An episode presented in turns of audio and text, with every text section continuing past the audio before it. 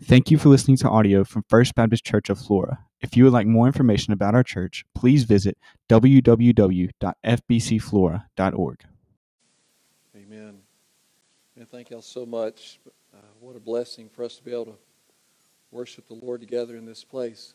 I hope you understand that. I hope you, I believe you do. I believe you get it, and I'm thankful for that.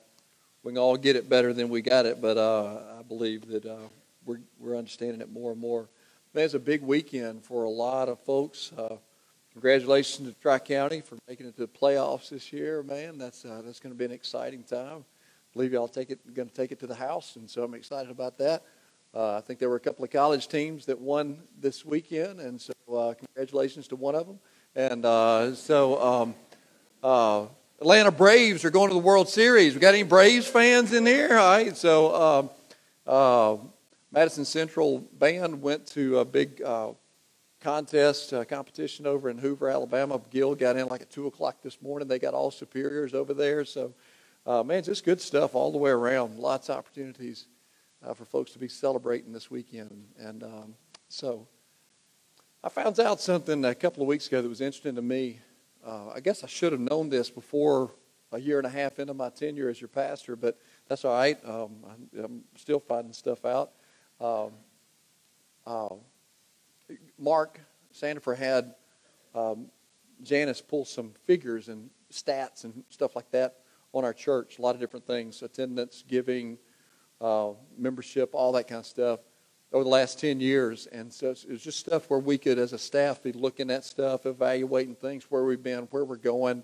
That's a big part of this November prayer em- emphasis is the, the, the plans and the dreams and the desires that God's birthing in us as your staff for our church and, and uh, just bathing all that in prayer. But it was interesting. So Mark got Janice to pull all these numbers. And I guess maybe I should have, eh, I don't know, I guess it was a question I could have asked the pastor search team and stuff like that in the, in the interview process about how many church members we have.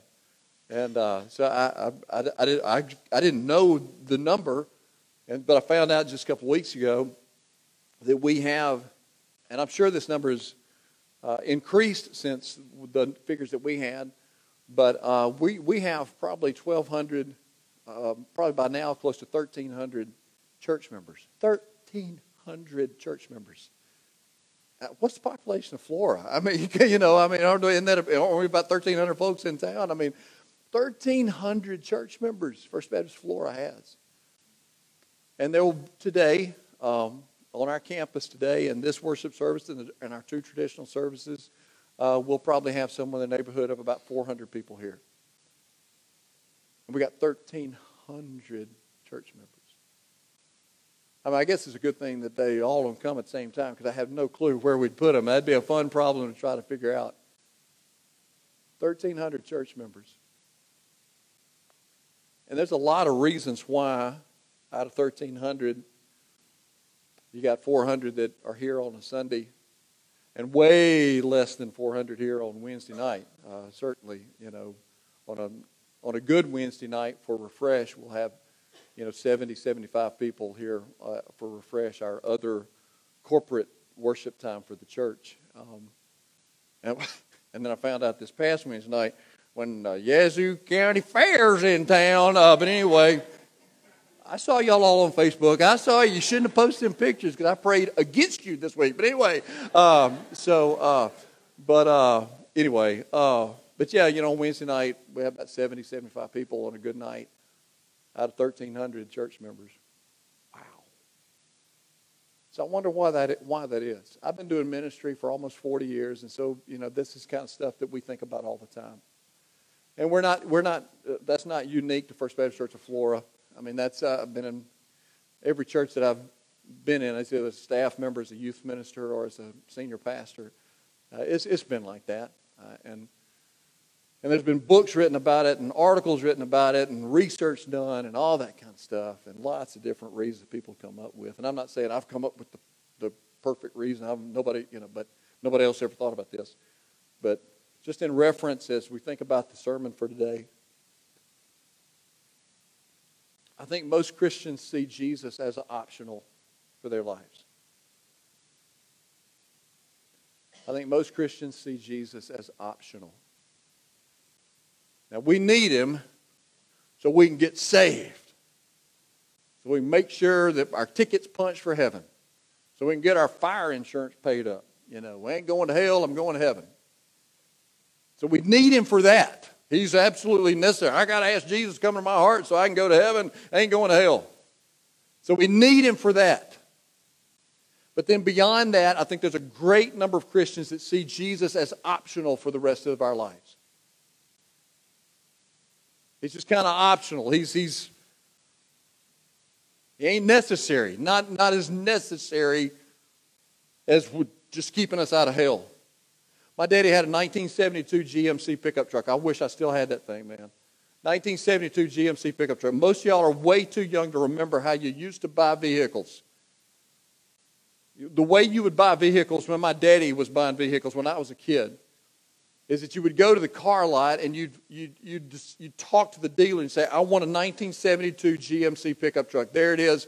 That's the one I, I like. That, I, like, I like that pickup truck. But then once you decide what you want, the base model, then you decide the options that you want. So daddy Daddy's option was to put a 404 barrel in that. That's why I wish I still had it. Uh, 72 GMC pickup. Daddy's option was to put a fancy AM FM radio in it. I mean, daddy's option was to put air conditioning in a pickup truck. You just didn't do that in the 70s. It had an air conditioner in it. Daddy's option was to have a, a, a cool paint scheme uh, with a dark blue cab and a light blue body. And I mean, that's the, so you had the base model and then you chose your options. You didn't just go down there and buy the Denali package or this package or that package. You chose your options. And that's how a lot of people see Jesus. We got the base package. We got our, we think, because not everybody that thinks they're saved are saved. But we think we got our salvation taken care of. We kind of got the base package, the base model, and then we decide whether or not we're going to add some more options to our lives. And we see Jesus as optional. So you have 1,300 church members and an average attendance of about 400. You know, we're fine with Jesus to get us saved, but after that, He's kind of an add on. We don't want him to mess with the rest of our lives. We don't want him to mess with how we spend our money. We don't want him to mess with uh, our relationships. Our, we don't want him to mess with. Uh, and we hear Jesus say stuff like this. This is not the sermon passage, but Matthew 16, 24 and 25. Jesus told his disciples, says, If any of you wants to come after me, then he must deny himself, take up his cross daily and follow me. We don't like that denying stuff. We don't like that taking up our cross stuff because cross represents death. It's not just some jewelry you wear around your neck. It rep- when they heard him say, "You take up your cross daily," they thought, "Oh my gosh, he's talking about dying." Exactly. Wait a minute. I, I, I didn't sign up for that. So, are we going to keep our eyes on Jesus? Are we going to, are we going to stay focused on Him? Is He just going to be optional in our lives? Grab your Bibles and turn to John chapter 6, verses 60 through 69. John chapter 6, verses 60 through 69. Hope you got your Bibles with you. We put out Pew Bibles over in the sanctuary uh, this past week. I'm thankful to get them back in place over there, but we don't have Pew Bibles here, so or chair Bibles or whatever we'd call them. But so you need to bring your own. Um, John chapter six, verse sixty. Would you stand, please, as we read through verse sixty-nine? So when many of Jesus' disciples heard this, they said, "This is a hard saying. Who can listen to it?" And I'll talk about that in just a minute. But Jesus, knowing in himself that his disciples were grumbling about this, said to them. Do you take offense at this? Then what if you were to see the Son of Man ascending to where he was before? It is the Spirit who gives life, the flesh is no help at all. The words I have spoken to you are spirit and life. But there are some of you who do not believe. For Jesus knew from the beginning who those were who did not believe and who it was who would betray him. And he said, This is why I told you that no one can come to me unless it is granted him by the Father. Now, check this out. After this, many of his disciples turned back and no longer walked with him. So Jesus said to the twelve, Do you want to go away as well? Simon Peter answered him, Lord, to whom shall we go? You have the words of life, and we have believed, and we have come to know that you are the Holy One of God. May God bless the reading of his word this morning. Help us today. Let's pray. Father, help us to hear from you. Help us to respond to you. Help us to be obedient to you today as you speak to our hearts. In Jesus' name, amen. Thanks so much. You may be seated. All right, so um, let's talk about John chapter 6. It's the longest chapter in John's gospel. Uh, you see, it's got 71 verses. Longest chapter in John's gospel contains some big events, contains some big teachings that we need to pay attention to.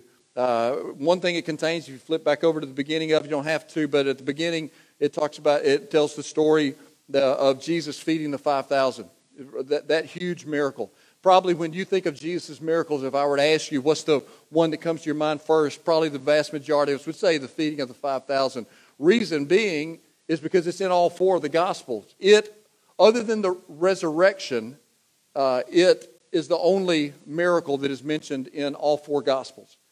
Matthew, Mark, Luke, and John all talked about the feeding of the 5,000. Most commentators, most biblical scholars believe that it's probably more like uh, 15 to 20,000 people that Jesus fed because it says 5,000 men. So you add their wives and women, the kids, you're probably looking at 15 to 20,000 people that Jesus fed. Huge miracle, big time miracle. So that comes to mind first and foremost when we think about a lot of his miracles. Uh, another thing that happened in John chapter 6 was Jesus and Peter walking on the water. And, and that's, a, that's a big, that's another one that probably comes to mind when we think about Jesus' miracle. So Jesus walking on the water, and then Peter saying, Lord, if it's you, call to me, and I'm going to come out there to you. And so Peter got out of the boat, and he walked on water too. Uh, John does not tell about Peter walking on water, but uh, uh, Matthew does in Matthew chapter 14. Then there was a Matthew and Mark tell in this same time frame. Matthew and Mark tell about a healing that took place at a place called Gennesaret. So see, you, here in this in this long chapter, you got big miracles. You got feeding of five thousand or feeding of fifteen to twenty thousand. You got Jesus and Peter walking on the water. You got healing happening. So big stuff here. You're really getting a big picture uh, and a clear picture of who Jesus is. Because in John chapter six, we're already we're man, we're into Jesus' ministry now. I mean, Baby Jesus is grown up now. We're, he's probably 31 years old at this point now, and he's into his ministry, and he's healing people, and he's teaching, and he's really proving who he is. And these, uh, in John chapter 6, we see that. And we got to remember, remember what John's purpose of writing is. Told you this when we started this sermon series. John chapter 20, verse 31 gives you the reason that John wrote his gospel. He said, I am writing these things to you so that you may believe that Jesus is the Son of God, and that by believing you may have eternal life. So, John wrote his gospel so people would understand that Jesus is the Son of God, and so that they would believe in Jesus, the Son of God, and so they would have the gift of eternal life. So, what's he doing here in John 6? He's, he's proving that Jesus is the Son of God. He's telling about these big miracles. And then he starts talking about Jesus' teaching about I am the bread of life. This is one of the seven I am statements that Jesus made. He said, I am the bread of life. This is one of his major teachings, John chapter 6, verse 35. And what happened then is he said that, then he started teaching. Jesus was a master teacher, incredible teacher. Man, he used all kinds of ways. He taught with parables, which are, are, are earthly stories with a heavenly meaning. He would use illustrations. He would use uh, uh, props. He would, you remember, he would call kids up and pull a, a, little child up in front of them and tell them, hey, look, if you don't become like this little child, you're not going to enter the kingdom of heaven. I mean, stuff like that. And he would use hyperbole. That means he would make some outlandish, just blow you out of the water kind of, hey, if you're going to come after me, you got to hate your mom and daddy. Wow, wait a minute. What are you talking about? That kind of stuff that just jars you into going, what does that mean? He was a great teacher. And here he's doing the same thing. He just finished, I think about it, he just finished breaking the bread, feeding thousands of people. And then right after that, he turns around and goes, I am the bread of life. Wait a minute. He just gave us, what's he talking about? And so he starts teaching them about uh, the bread of life. And as he t- taught, he got more and more graphic and more and more intense. And it even led to a place in verse 53 where he said, Unless you eat the flesh of the Son of God and drink his blood, you cannot be my disciples. Now, do you think that got their attention? Kind of gets your attention too, doesn't it? Every time I read this, I just kind of go, Jesus, I know you're not talking about that. And, and, and he wasn't. He wasn't advocating some kind of weird uh, religious cannibalism or anything like that. That's not what he was saying. But certainly that jarred these people who were here because he's feeding them and here because he's doing miracles. And all of a sudden he said, You got to eat my flesh and drink my blood to follow me. Whoa, whoa, whoa, whoa, whoa, whoa, wait, wait, wait. What you talking about? What is that all about? He was making a comparison. He just finished feeding them. So he's making a comparison between the physical food that they ate and the spiritual food. I'm the bread of life that he's offering. Physical food will leave you hungry eventually. Y'all gonna leave here, and here in a little while you go home. You're gonna eat some fried chicken. You're gonna eat some roast. You're gonna do something here in a little while because you're hungry. Because that biscuit that you had, or that whatever you had, a bowl of cereal, whatever you had this morning, is starting to wear off. And then after you finish eating, you're gonna lay down, take a nap, watch some football. Then about six o'clock this evening, you're gonna go, I need something. Man, I need something to eat. And and so you got the physical food that leaves you hungry, and Jesus said, But I'm the, I'm the bread of life. You'll never go hungry. And, and, and but then but, but but a problem showed up. A problem always shows up when you got a bunch of people. uh, that's why we're praying so much in November. I mean, uh, it always. I mean, problems show. You got a bunch of people, and so the problem came because a lot of those people you know, think about it, had to be thousands of people there. I mean, and, and a ton of people who said, I'm following Jesus. I'm following Jesus, man. I'm a, I'm a disciple of Jesus. And the problem came that a bunch of them said, wait a minute, I, I'm hearing this teaching. But they could not or they would not make the leap from what he's talking physically to the spiritual. Some of them couldn't, and some of them just wouldn't. They're just like, no, I'm not, I ain't going there. I'm just not going there. So because when he said, You got to eat my flesh, what he was saying, y'all, he was saying that you have to trust and believe in his death on the cross when his flesh was ripped open for you and me. And you got to drink my blood. He wasn't talking about drinking blood when we do the Lord's Supper, the blood does not become, the, the wine, the juice does not become real blood. It's called, that's transubstantiation that the Catholics believe, and we do not believe that. That's not the truth. It stays juice, it stays wine. But he wasn't saying that. What he was saying was to, to drink his blood was to trust in his death and in the shedding of blood that is necessary for the forgiveness of your sins. But they couldn't make the leap. They still thought he was talking about eating his flesh and drinking his blood. And so they started grumbling. And I love that it said Jesus knew they were grumbling. Man, he's God with skin on. Don't you think he knows what you're thinking right now? When you grumble, when you complain about something, don't you think he already knows that? He knew they were grumbling. He knew they were complaining. He knew that. They started ridiculing, they started questioning, they started talking to each other. What's this guy talking about? That's some major changes he's talking about. I mean, come on, what's up with that? I ain't doing that. You doing? Man, no way I'm doing that. But then, here's what happened. In verse 60, our passage for the day, you begin to see the crowd getting thinned out. The crowd starts getting thinned out you see verse 60. When many of his disciples heard it, they said, This is a hard saying. Who can listen to it? Y'all listen. What happened is you started seeing the people that were just saying Jesus is optional to me going, I, ain't going. I'm not going. The teaching was just too hard for them. And the reason it was too hard for them is because they had a wrong interpretation of what he was saying. They had not made the leap from the physical to the spiritual. And they said, This is too hard. I can't do this kind of thing. And Jesus tried, you know, because he loves him, he tried to explain it to him again. This is too hard. And Jesus says, wait a minute, let me tell you what I'm talking about. Let me help you try to understand what this is all about. He's saying uh, that it's the Spirit who gives life. The flesh is no help at all. Basically, what Jesus was trying to say look, I'm the Messiah, I'm the Savior. I will one day ascend back to heaven. I will one day do this after I've defeated sin, after I've defeated death on the cross and the resurrection. That's what's going to happen. It's as if he was saying to them, Look, if you would understand who it is who's standing in front of you right now saying these things, then you'd understand this life giving spiritual truth that I'm giving to you. It's just like the woman at the well. Do y'all remember that story?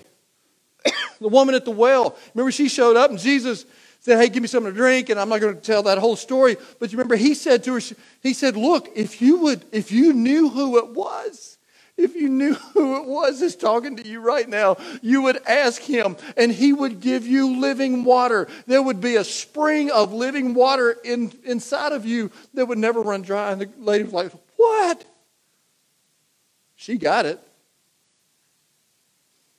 But a whole bunch of these folks didn't get it. You get to verse 66, look what happened. Even after he tried to explain it again, even after he tried to help him understand it again, look at verse 66. After this, many of his disciples turned back and no longer walked with him. I think that's one of the saddest verses in the entire New Testament. 1,300 church members. I think that's one of the saddest verses in the New Testament. Many. I don't know what, I don't know. Uh, the, the Greek language doesn't say how exactly how many that is. A bunch.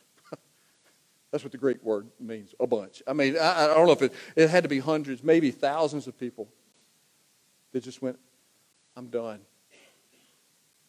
I'm not going any farther. It's fun while it lasted, but I'm, I'm done. They abandoned him and no longer walked with him. There's one commentator that said this. One guy wrote some stuff about it. He said the sermon on the bread of life produced some decisive effects. I hope every sermon produces decisive effects. It only will when the Holy Spirit works. But this guy said the sermon on the bread of life produced decisive effects. Listen what he says. He said it converted popular enthusiasm for Jesus into disgust. Like a fan, it separated true from false disciples. And like a winnowing breeze, it blew the chaff away, leaving a small residue of wheat behind. And so then he turns to the 12, verse 67. And I have to say, I've said this before, I'm not reading into the scripture, stuff that's not there, but I just kind of have to wonder. I wonder if when Jesus saw all of these people walking away, after he tried so hard to explain it to him, tried so hard to help him understand. I'm talking about spiritual stuff here. I'm trying to give you eternal life. I'm trying to give you spiritual life. I'm trying. And they just kept walking. And I just have to wonder if when he turned to the uh, 12, if there wasn't a tear trickling down his cheek. When he looked at him and said, Y'all don't want to leave too, do you? And man, old Peter steps up and makes one of the best declarations of faith in the entire New Testament. He said, God, Jesus, who are we going to? Who, who are we going to go to? Four parts to that declaration. He said, You have the words of eternal life. You, Jesus, you, nobody else, you have the words of eternal life. Man, life is a huge part of John's gospel. For God so loved the world that he gave his only begotten Son, that whosoever believes in him should not perish but have everlasting life. John over and over and over talks about life. Jesus over and over and over talks about eternal life. John 5 24, Jesus said, I say emphatically that anyone who listens to my message and believes in God who sent me has eternal life and will never be damned for his sins, but has already passed out of death into life. Uh, Peter said, You have the words of eternal life. Secondly, he said, We have believed.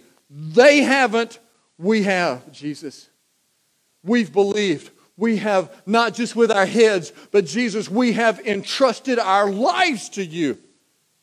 We have believed. And third, he said, and we have come to know. Man, we know it's the truth, Jesus. We've been with you. We've been walking. We've been listening. We've been watching. We've been experiencing this. We, we believe this, Jesus. And we believe, and we've come to know, fourthly, that you are the Holy One of God. You're not just some crazy teacher out here. You're not some false prophet out here. You're not some crazy lunatic out here. You are the Holy One of God. You are God, the Holy One of God.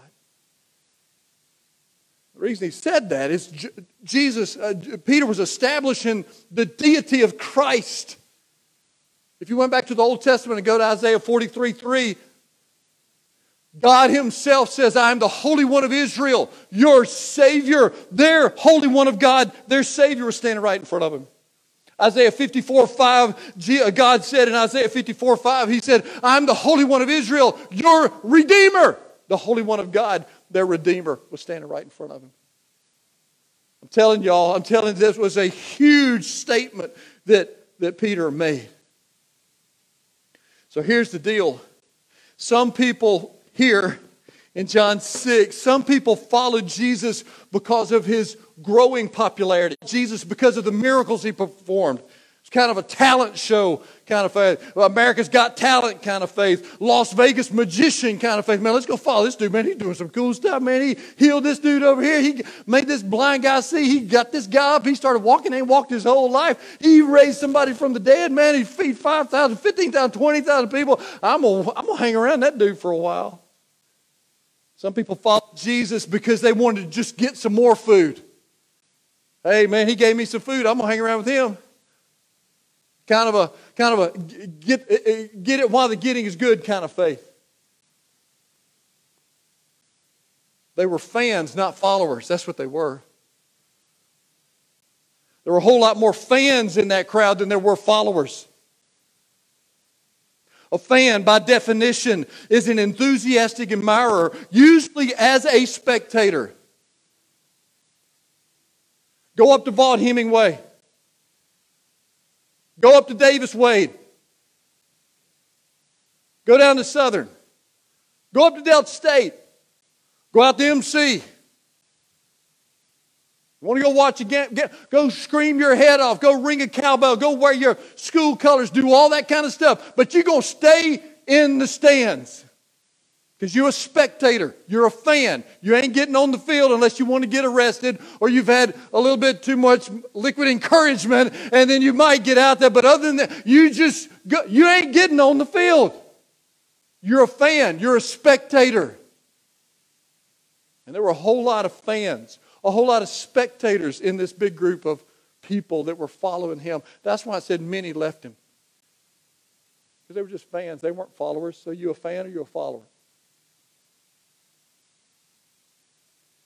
When you got 1,300 church members, we got a lot of fans and not as many followers as we need. What's the difference? Fans just want, uh, fans just want the benefits. Followers want to be obedient. Fans want the benefits. Followers want to be obedient. When I was a senior in high school, some of y'all went to Delta State and spent some time in Cleveland. There was a store in downtown Cleveland called Jay's Department Store. Jay's, J A Y apostrophe, Jay's Department Store.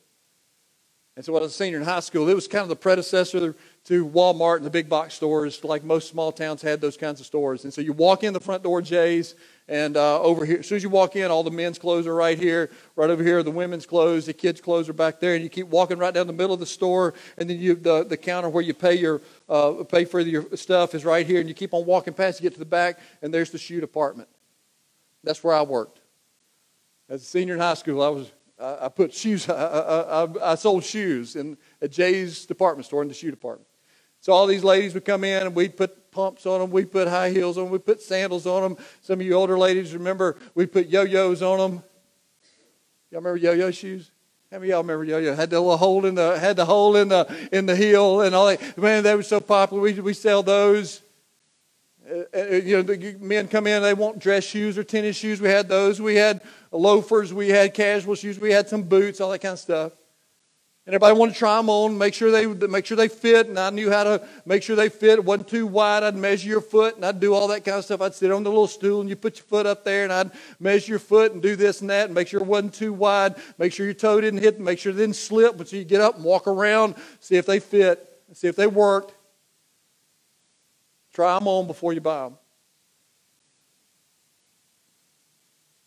That's what a lot of people do with Jesus.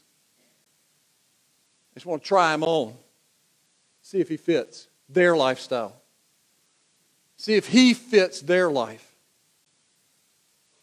instead of us fitting our life in with his plan for us. There's a lot of people that say, you know, uh, I want to see what Jesus can. I'm gonna try. I'm gonna see what he can do. For, and that's not the way it works. That ain't the way it works. I hear people say, and I understand what people are saying, but I disagree with this statement. Theologically, I disagree with this. Some people say, all right, look, look, just go try everything else you want. Try everything else to find purpose and meaning in your life, and then come try Jesus. Now, I know what people are saying there, but that ain't the way it works. You, just, you don't just come try him on for a while, you don't take him out for a test drive. But that's what fans want to do. Fans just want to try them on, see if there's some, see if there's some benefit for their life but man, when you give your life to Jesus, you're turning complete control over to Him, over to Him, completely and permanently forever. You're giving Him control of your life. I didn't say perfectly, but I'm saying permanently and completely, you're turning the control of your life over to Jesus. That's a follower. That's a follower. When Jesus said, man, think about, think about these guys who were standing there with him. Peter, James, John, Andrew, they left probably a lucrative fishing industry, lucrative fishing business. He said, come follow me, I'll make you fishers of men. Drop the nets, leave their daddy stay in the boat, go follow him. Matthew was a tax collector, probably made a chunk of money. They were some of the wealthiest, some of the most corrupt people, but some of the wealthiest guys around. And Jesus walked in and said, Matthew, you come follow me. Left behind, behind all the money, all the stuff, and went and followed Jesus. It's what followers do. Because when the Holy One of God comes to you and says, You come follow me, you follow him. When the Holy One of God says, You go and make disciples, you go make disciples. Fans just want the benefits, followers want to be obedient. Fans follow the crowd, followers follow Jesus, even if no one else does. There's a story in Mark chapter 5 about this crazy demon possessed guy that lived in an area called the Gerasenes. I went there when I was went to the Holy Land. It's a minefield now. It's behind a fence. Uh, it's actually a, active minefield. One doofus that was in our group picked up a big rock and threw it over into the minefield. Stupid. But anyway, I, you know, try, trying to set a mind off. That would have been real fun, wouldn't it? But anyway, so Jesus went and healed this guy, cast all the demons out of him, cast all the demons into a herd of pigs. The pigs ran down the mountain and ran into a lake and they all drowned. Can I tell you something? I think there's a lot of people that live like those pigs. That may not have been the application that Jesus was making with that, but I'm telling you, that's what I see. There's a lot of people that live like those pigs. They're surrounded. They stay herded up. They stay in the herd of the world. They hang out in the herd of the world. They move together with the herd of the world. They stay in step with the herd of the world, doing whatever the world says is okay, whatever the world says is okay to do. They keep doing that all the while headed to their death with the rest of the world. Let me tell you something. I ain't talking about all them bad people out there. I'm talking about folks who are in church that say they believe in Jesus. Talking about people in church that may even they, they even act like that they're worshiping Jesus. They even come to church and they believe that Jesus was a real guy and all that kind of stuff, but they quickly turn away when the call comes to truly worship and obey Jesus. Peter and his disciple, uh, Peter and the other disciples followed Jesus when everybody else was walking away. Peter said, Lord, we're here. We're here. We're going to follow you. Even if everybody else leaves, Lord, we will follow you. We're not turning our back on you. And they didn't. Judas did. We know that. But they didn't turn their back on him. And finally, fans complain and grumble if things aren't going their way. Followers don't care if things aren't going their way. you know, football, college football, man, team's not fire the coach, man. Team's not doing good. Man, we won. We were so good, so fire the coach. Man, we got a sorry quarterback. Man, our defense stinks, man. we don't have a big enough budget. We, you know, whatever, all this kind of stuff, man. Just, you know, we, we all do that. We do it in church, man. We, we do it in church, man. I don't like the music, man. They're changing everything. They're doing all this kind of stuff. I don't like the version of the Bible they use. I don't like this. I don't like that. The sermons are too long. They're not doing enough for the kids. They're not doing enough for the youth. There's too much fellowship time. There's not enough Bible study. We don't like the color of the carpet. We don't like this new stuff that that, uh, that Shane and, and, and Danny did a really cool job with our backdrop now. But but yeah, there may be somebody that would show up and go, man, I don't like that. Why'd they do that? You know, and all that kind of stuff. I mean, just, we do that kind of stuff. And that's what fans do. Fans complain when things aren't going their way, just like these people said, man, well, what's he talking about? Eating his flesh, drinking his blood. Crazy stuff, man. He's talking about we got to change our ways. We got to be willing to change. You out of your mind?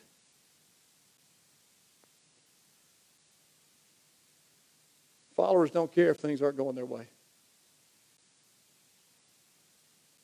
And Jesus made it clear to his followers. That they didn't have any excuse They said, Jesus, you didn't tell us this. you, didn't, you, you didn't give us a heads up on this. Yes, he did. Go to Matthew chapter 10, and Jesus said, Let me tell you something, guys. You're going to follow me?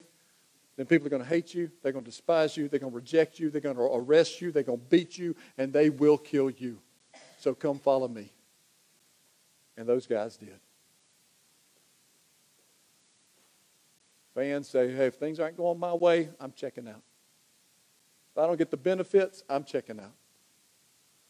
If I don't like the way things go, I'm checking out. Followers say, I'm staying with him all the way. Because followers believe and followers know that Jesus Christ is the Holy One of God.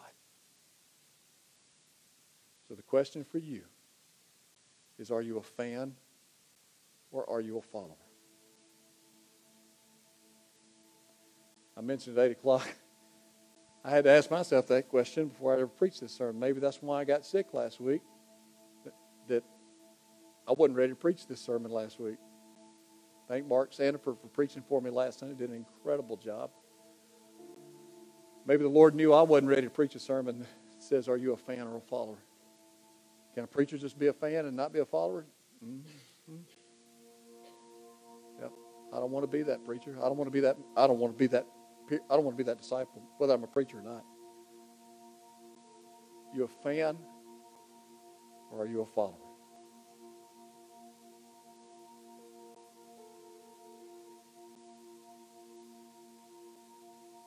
Lord, help us.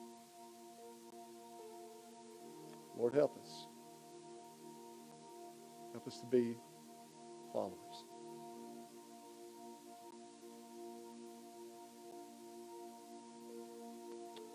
How do you need to respond during this invitation? The band needs to come on up if y'all need to come and get in place. We're about to take that, do the invitation. You a fan or a follower? Maybe you've never started following at all. Maybe you've never taken the first step. Today's your day of salvation. Others of us, we're kind of in that spectator mode right now. Calling us to be followers. Believe and know that He's the Holy One of God. Let's pray. Father, would you help us now during these moments of invitation to do what you're calling us to do? Be obedient to you today, Lord. God, I pray that in this room there'll be some folks. I believe there are some folks. God, I believe I know there's some folks in this room, Lord, that are followers. Lord, I pray there'll be more. More followers. Fewer fans, more followers. Help us to believe and know and to give our lives completely to you in Jesus' name.